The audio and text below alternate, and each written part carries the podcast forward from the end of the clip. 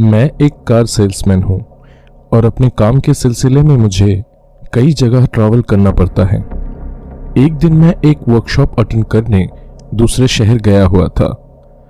Workshop attend करके मैं जब लौटा तो वैसे भी शाम हो चुकी थी और मुझे कंपनी से जो टिकट दी गई थी, उसके अनुसार मुझे पहले एक पैसेंजर ट्रेन से नैनी स्टेशन पहुँचना था और उसके बाद बुंदेलखंड एक्सप्रेस से झांसी अपने शहर।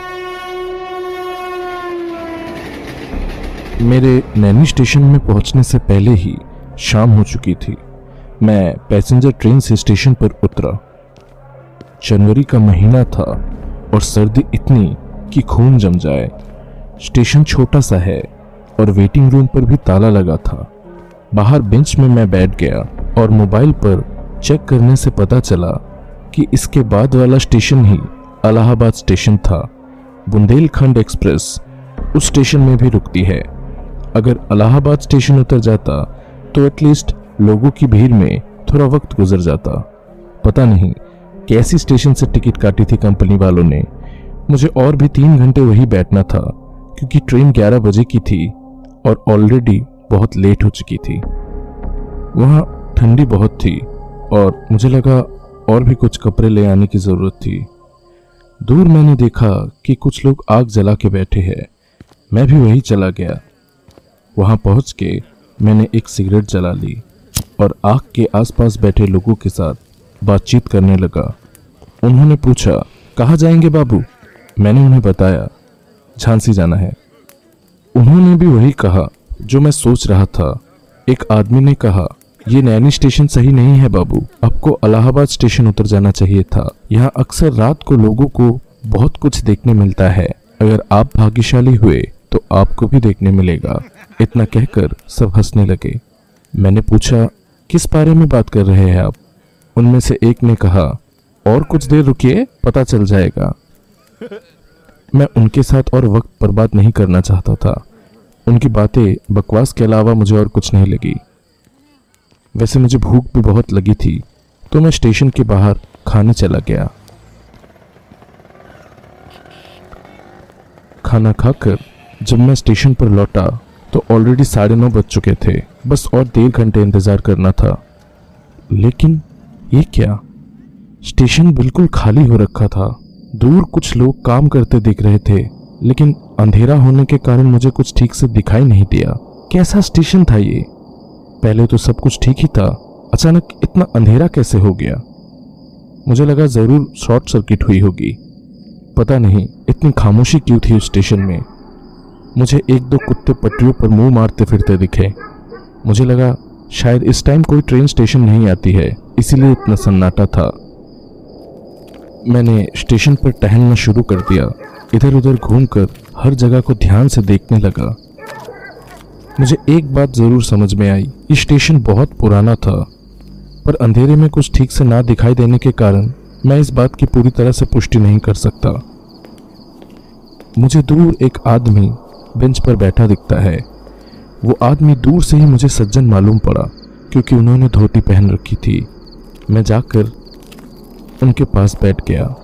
मन ही मन में सोचने लगा, जब तक ट्रेन नहीं आती, इन्हीं के साथ थोड़ी बातचीत कर लेता हूँ। क्या पता अगर पैसे वाले निकले तो कोई कम दाम की कार इन्हें भी चिपका दूँ?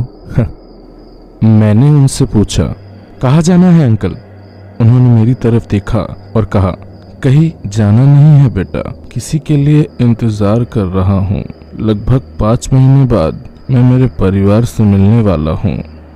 मैंने बोला, ये तो बड़ी अच्छी बात है। कौन से ट्रेन में आ रहे हैं आपके परिवार वाले? उन्होंने बोला, एक डाउन। बटा दो अप की ट्रेन से। मैंने पहले कभी ऐसे ट्रेन का नाम नहीं सुना था। मैंने उनसे पूछना चाहा, ये कौन सी ट्रेन है? पर मैंने सोचा, शायद ये किसी ऐसे ट्रेन का नाम बोल रहे हैं, जिसका स्थानीय नाम होगा, एक डाउन बटा दो अप मैं दूसरी चीज़ों के बारे में भी उनसे बात करने लगा, जैसे कि वो कहाँ रहते हैं, घर में कितने लोग हैं, वगैरह वगैरह। पर मेरे हर सवाल का जवाब उन्होंने ठीक से नहीं दिया। एक अजीब बात थी उनके चेहरे पर। उनका चेहरा सुस्त पड़ा हुआ था और आँखों के नीचे बड़े बड़े काले गड्ढे थे। एक बार के लिए तो मैं उनकी ओर देख के डर भी गया, पर मैंने स्टेशन की ओर अपना नज़र घुमाया। अब मुझे और भी कुछ लोग मेरे ही ओर आते दिखाई दिए। लेकिन ये क्या? इनके हाथों पर लालटेन लटक रही थी। आज के ज़माने में ट्रेन को सिग्नल देने के लिए लालटेन कौन इस्तेमाल करता है? अजीब बात है। वो लोग मेरे सामने से चले गए। उन लोगों ने भी इस आदमी की तरह ही धोती पहन रखी थी। मुझे कुछ तो गड़बड़ होने का एहसास हो रहा था और मेरे अंदर से बार बार एक आवाज़ आ रही थी। यहाँ से भाग, जितनी जल्दी हो सके यहाँ से भाग। मैं अभी खड़ा हो गया और अपने घड़ी में मैंने देखा ही था कि एक ज़ोर से आवाज़ आती है। ये आवाज़ एक ट्रेन की थी। मैंने देखा, जो लोग लालटेन लेके मेरे सामने से गुजरे थे, उन्होंने लालटेन पर एक लाल रंग की कागज़ या एक लाल रंग का कपड़ा लगा दिया। लाल रंग ट्रेन के रुकने का सिग्नल है, ये हम सब जानते हैं। अचानक कोहरे को चीरती हुई एक ट्रेन स्टेशन की ओर आते दिखती है। लेकिन ये क्या? ट्रेन से इतना काला धुआँ कैसे निकल रहा है? बहुत ही अजीब ट्रेन थी वो। मैंने इससे पहले ऐसा कोई ट्रेन नहीं देखा था जो इतना आवाज़ करती हो। लालटेन को जिन लोगों ने पकड़ा हुआ था, उन्होंने उसकी रोशनी को और बढ़ा दिया। चारों ओर लाल रंग की रोशनी फैल जाती है। तभी अचानक ज़ोर से ट्रेन ने आवाज़ की। बेंच पर बैठा आदमी खड़ा हो गया। मुझे समझ में आ गया, ये वही ट्रेन है, एक डाउन बटा दो अप ट्रेन आकर स्टेशन पर रुक गई। मैं उसके सामने के इंजन की गर्मी को महसूस कर पा रहा था। इतनी सर्दी में भी मुझे पसीने आने लगे। ये ट्रेन भाप से चलती है। इंजन रूम से कुछ लोग नीचे उतर आए। पीछे की बोगी से एक आदमी मेरे ही तरफ़ चल के आ रहा था। जब वो आदमी मेरे सामने आया, मैं थोड़ा चौंक गया। वो एक अंग्रेज़ था। जिसने लाल रंग का कोट पहन रखा था, ठीक जैसे 1800 सदी के ईस्ट इंडियन कंपनी वाले पहनते थे। वो मेरे सामने आकर खड़ा हो गया और उसने उस पूरे व्यक्ति से पूछा, क्या मोहन बाबू, अपने परिवार का इंतज़ार कर रहे हो? मोहन बाबू ने उसके पास जाकर कहा, कहाँ है मेरे परिवार वाले? उस अंग्रेज़ ने हंसकर कहा, कोई है? ले आओ उसके परिवार वालों को। चार आदमी ट्रेन से उतर आए। उन्होंने दो भारी बॉक्स को ट्रेन से उतारा और उन्हें खींचते हुए हमारी ओर ले आए। हवा में एक सड़ी हुई बदबूदार खून की महक बहने लगी। मैंने एक रुमाल निकालकर मेरे नाक पे रख लिया। इस पूरे वाक्य के दौरान मुझे ऐसा लगा कि मेरे और किसी का ध्यान ही नहीं है। शायद उन्होंने मेरी मौजूदगी को उतना तवज्जो नहीं दिया होगा। उन चारों आदमियों ने बक्सों को खोला। लेकिन ये क्या? बक्सों में एक औरत और एक पंद्रह सोलह साल के बच्चे की लाश पड़ी थी। मोहन बाबू अपने घुटने पर गिर गए और फूट फूट कर रोने लगे। मैं इतना डर गया था कि मेरे हाथ से रुमाल छूट गया और मैं जैसे ही रुमाल को उठाने गया, मैंने देखा मोहन बाबू ने एक चमकती हुई चीज़ को अपनी कमर से निकाला और उसे अंग्रेज़ के सीने में गाड़ दिया। अंग्रेज़ चीख उठा। उन लोगों ने मोहन बाबू को धक्का मारा। वो ज़मीन पर गिर गए। ये सभी इतनी जल्दी हुआ कि मैं समझ ही नहीं पाया कि क्या हो रहा है। मुझे मुझे ध्यान तब आया जब मैंने ज़ोर से एक आवाज़ सुनी। ट्रेन स्टेशन से निकलने वाली थी। सभी लोग जल्दबाजी में अंग्रेज़ के अधमरे शरीर को लेकर ट्रेन की ओर बढ़े। ये सब क्या हो रहा था? मुझे कुछ समझ नहीं आया। मुझे चक्कर आने लगे। ट्रेन चल चुकी थी। मैंने देखा, मोहन बाबू उठ खड़े हुए हैं और वो ट्रेन के पहियों की तरफ़ ही देख रहे हैं। मुझे बात समझ में आ गई। मोहन बाबू चक्कू के नीचे कूदना चाहते थे। मैंने ज़ोर से आवाज़ लगाई, मोहन बाबू ऐसा बिल्कुल मत करना। हमारे बीच में लाश वाले बक्से रखे थे। मोहन बाबू ने दुखी होकर उनके परिवार की ओर एक बार देखा और दूसरी बार मेरी ओर। फिर उन्होंने छलांग लगा दी। मैं भी चिल्लाकर बक्से के ऊपर से उन्हें पकड़ने के लिए कूदा, लेकिन किसी ने मुझे पीछे से खींच लिया। ये क्या? मैं कहाँ हूँ? स्टेशन में इतनी रोशनी कैसे है? और इतने लोग कहाँ से आए? पीछे से एक आदमी ने मेरे कॉलर को अभी भी पकड़ रखा था। उसने पूछा, क्यों भाई? क्या करने जा रहे थे?